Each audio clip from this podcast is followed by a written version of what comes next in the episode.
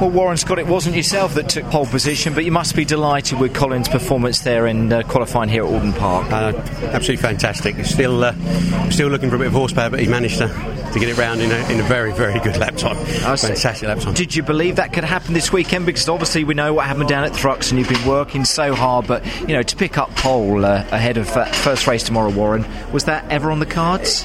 It was always what we was Hoped aiming for. for. but obviously, remember we've got no weight Yeah. at all, so that just helps us at this particular point against the other top boys. That uh, they're they're sort of 75 kilos lighter than the, the top boys, which does help us in this. So. Um, but we, we, you know, we knew the car had it in it. It was, and, and the drivers, well, we all know they've got it in it. It's just, uh, Exactly. but we're uh, very grateful to come. And I said to Jason earlier, it's all slowly coming together. You knew there were going to be hiccups on the way, but you know something like this makes all of that dream and effort worthwhile, doesn't It it? does. No, it does, and it's uh, it's good for the lads because it's been hard for them. Yeah. getting all these built in the time they This is- had, and thi- it's, it's um, just very, very good. I'd have thought Colin would be the first to say that that is for the team that uh, that pole.